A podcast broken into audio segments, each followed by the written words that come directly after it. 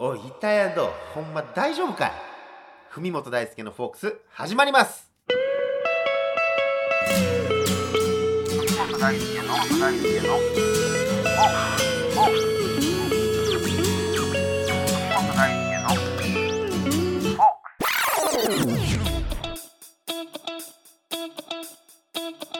はいどうもよろしくお願いします。私神戸発平成のフォークシンガー文本大輔ですえ今回でこの番組第9回目ということですけども皆様ゴールデンウィークいかがお過ごしでしたでしょうか？えこの番組でも何度もお伝えしておりました通り私も後半ねゴールデンウィーク神戸の方に帰省しておりまして尼崎の虎にて、え宇治達也企画に出演してきました。もう宇治くんもそうなんですけどもザ・中島というミュージシャン僕ケンちゃんって呼んでるんですけどもケンちゃんも出ておりましてこの3人っていうのがね本当も古い付き合いでも10年近いですかね。本当ね普段別にその頻繁に会うわけじゃないんですけども誰かが企画するっていう時にはお互い呼び合ってっていう感じで何と言いますか本当に、えーまあ、僕が勝手に言ってるんですけど関西フォークサンバガラスとね、えー名付けておるんですけども。ほんまはねあのそのこの間の企画の日も朝まで飲み明かしたかったんですけども、まあ、もうみんなええ大人でね、えー就職して2人とも働いてますから僕ぐらいですよこんなチャランポランしてんの、まあ、ちょっと物足りひんぐらいがちょうどええんかなとも思ったりしながらね。うん。でもこれがその音楽の面白いところでね、毎回そうなんですけども、お互いのライブを見たら、その前回からの合わなかった期間なんて本当もうすぐ埋まっちゃうんですよね。まあ本当大げさじゃなくて、その合わなかった期間何を考えてたんだろうかとか、そういったこともそう感じ取れたりとかして、だからこそ、僕自身も下手なライブは2人の前ではできへんし、まあ、そういう意味ですごくいい緊張感を持った関係でいれるそんな仲間がおって本当ありがたいなと僕は思っておるんですけどもその日もね、えーもう3人ともええライブしていいお酒飲もうや言うてまあもう、えー自分で言っちゃいますけども僕もええライブできてみんなええライブしてたんで気持ちよくお酒を飲めたんで本当にええ夜やったなと思ったりしていや本当こう音楽ってほんま素晴らしいなすごいなって本当改めて思うそんな夜でしたでその話は変わりまして、その宇治達也企画の会場であった尼崎虎というところがですね、尼崎の商店街をずっとまっすぐ行って、本当もう果ての果てにある三和市場というところの中にあるんですよ。で、この三和市場は今、サブカルチャーで市場を盛り上げていこうという活動をしてて、具体的にはその怪獣のフィギュア屋さんであったりとか、イベントスペースも結構あって、それこそ僕の好きな怪談師の宇都鹿太郎さんという方がおるんですけどもその方が月23ぐらいで怪談を1話100円で買い取りますっていうイベントをしてたりとかしてタイミングあって会えたらよかったんやけどなとか思ったりしながら。だそういう意味でカルチャーの発信基地としてその市場を盛り上げていこうっていう雰囲気がありまして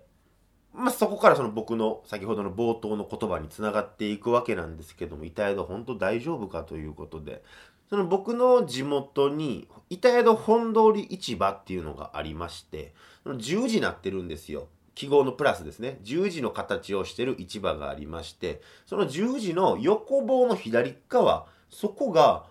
この4月で全部の店閉めて崩すということになってましてこの間帰省した時も行ったらもう今工事中やったんですけど、まあ、そのうちうちの話としてその10時の市場なんですけどもその中に3つ市場組合があるっていうすごく複雑な市場やったりするんですけどでまあ母親とかに何ができるの？って聞いたら老人ホームができると。結構それも年内とかの話みたいでその十字の左十字の横棒の左側がなくなってカタカナの「塔」が残るわけじゃないですか。そこだけ市場で老人ホームがあってどんな感じになるんやろっていうのがすごく不思議なんですけどもそのまあまあ何年後かには右側もなくなってそこに幼稚園ができるとかそんな話もあったりしてやっぱり生まれ育った町で僕が生まれた時にはもうあった市場ですからそこがなくなるってもう想像正直つかないですしやっぱり悲しかったりするわけなんですよ。でまあこれはその本通り市場だけの話でもなくて、まあ、その僕の住んでる町板宿もっと言うと神戸っていうその大きな話にもつながってくるんですけどもその、まあ、この間も散歩してたらね本当も新しくできる店って本当なんとかクリニックとか整骨院とかそれこそチェーンの居酒屋、まあ、と駐車場、まあ、そんぐらいしかもならないわけなんですよね。まあもちろん店やってる人も高年齢化で閉めるってことで、もうそれも寂しい話なんですけども、やっぱ、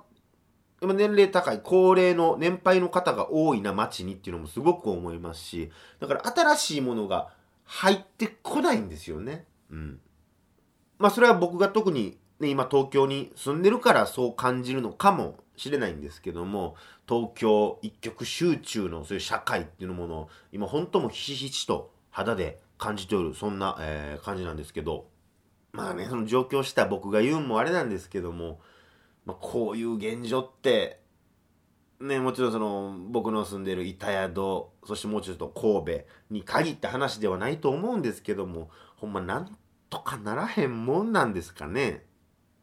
まあそのそんな中でもね、天ヶ助のさんは市場のように盛り上げていこうってしてるとこは全国各地にいろいろあるわけなんですけども、それこそさんは市場のそのサブカルチャーでっていうのをそのまま板宿に持ってきたってそれが成功するとも思わへんし、まあ、それこそ周りに住んでる人らもそれを良しとするかどうかもね、分からへんわけで。じゃあ、それこそ今日から板宿でタピオカ屋さんがオープンしますって言ってそれが流行るのかやったら別にそういうわけでもないと思うしね。まあ、何をしたらっていうのはすごい難しいことやと思うんですけども、ね、まあ、僕の地元板宿、まあ、そして神戸がより良くなるように願いながら、まあ、その発展に一役変えるようにね、僕も頑張っていかなあかんなと思ってる、そんな今日この頃でございます。ということで今日の弾き語りなんですけども、その帰省している時に、えー、ブックオフで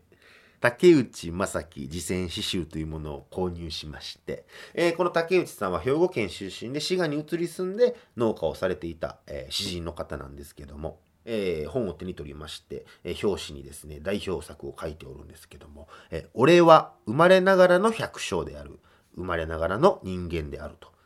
あめちゃくちゃええなと思って、えー、購入したんですけども、まあ、その刺繍の中から、えー、特に気に入ったものに、えー、メロディーをつけてみましたということで一曲聴いていただきたいと思います。えー、文本大輔で食文化。メール編のペットたちが子供と一緒に遊んでる子牛のベーコちゃん小豚のブーちゃんには鳥のコッコちゃん。小ヤギのメイコちゃん。アヒルのガーコちゃん。お昼の給食になるとハンバーグになっている。ソーセージになっている。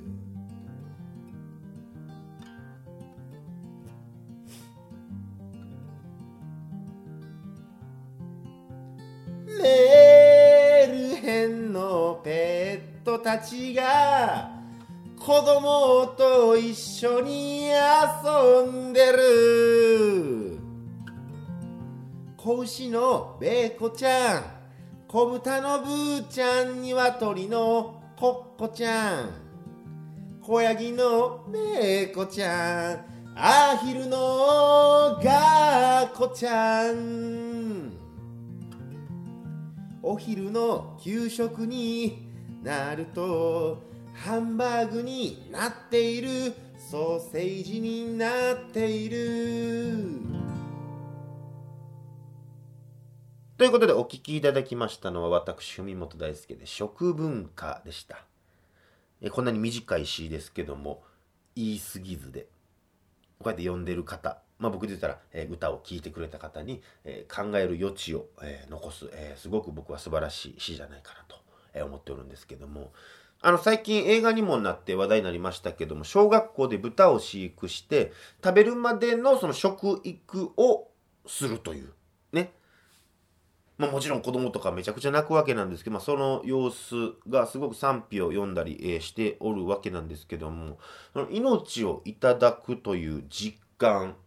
ね、皆様どれだけ持ってますでしょうか。もう僕もそれこそ、えー、やっぱり気薄なっている中で、まあ、それこそスーパーに並んでるね、えー、精肉ありますけども、精肉ですよ。あったりしますけども、あの一つのパック1パックもっと言うとあの一切れがあるっていうことはそれに対して牛が豚が鳥がえ1匹死んじゃってるわけですからね1匹1頭死んじゃってるわけですから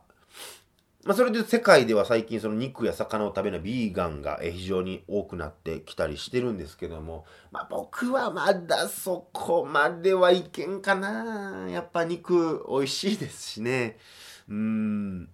だからこそ最近その狩猟とかすごく興味があったり、屠殺場の見学、屠殺場の見学ツアーとかもあったりしますけど、そういったものにちょっと一回本当行って、そういう現場、命の現場というものをしっかり、えー、目に焼き付けたいなと思ってたりしてるんですが、まあこれも手の言い訳なんかもしれませんけども、うん、まあ、ちょっと話は、えー、飛躍するかもしれませんけども、まあ、日本の捕鯨であったりとか、韓国の犬を食べることであったりとかね、うん。まあ、いろんな意見があって議論が深まるっていうのはもちろんいいことなんですけども、まあ、あくまで文化ですからね、うん、もうよく言う言葉で多様性なんていう言い方もしたりしますけども、まあ、そんなことも思いながら今回この「食文化」という曲を歌った、えー、そんな感じでございます。でもな犬可愛いしな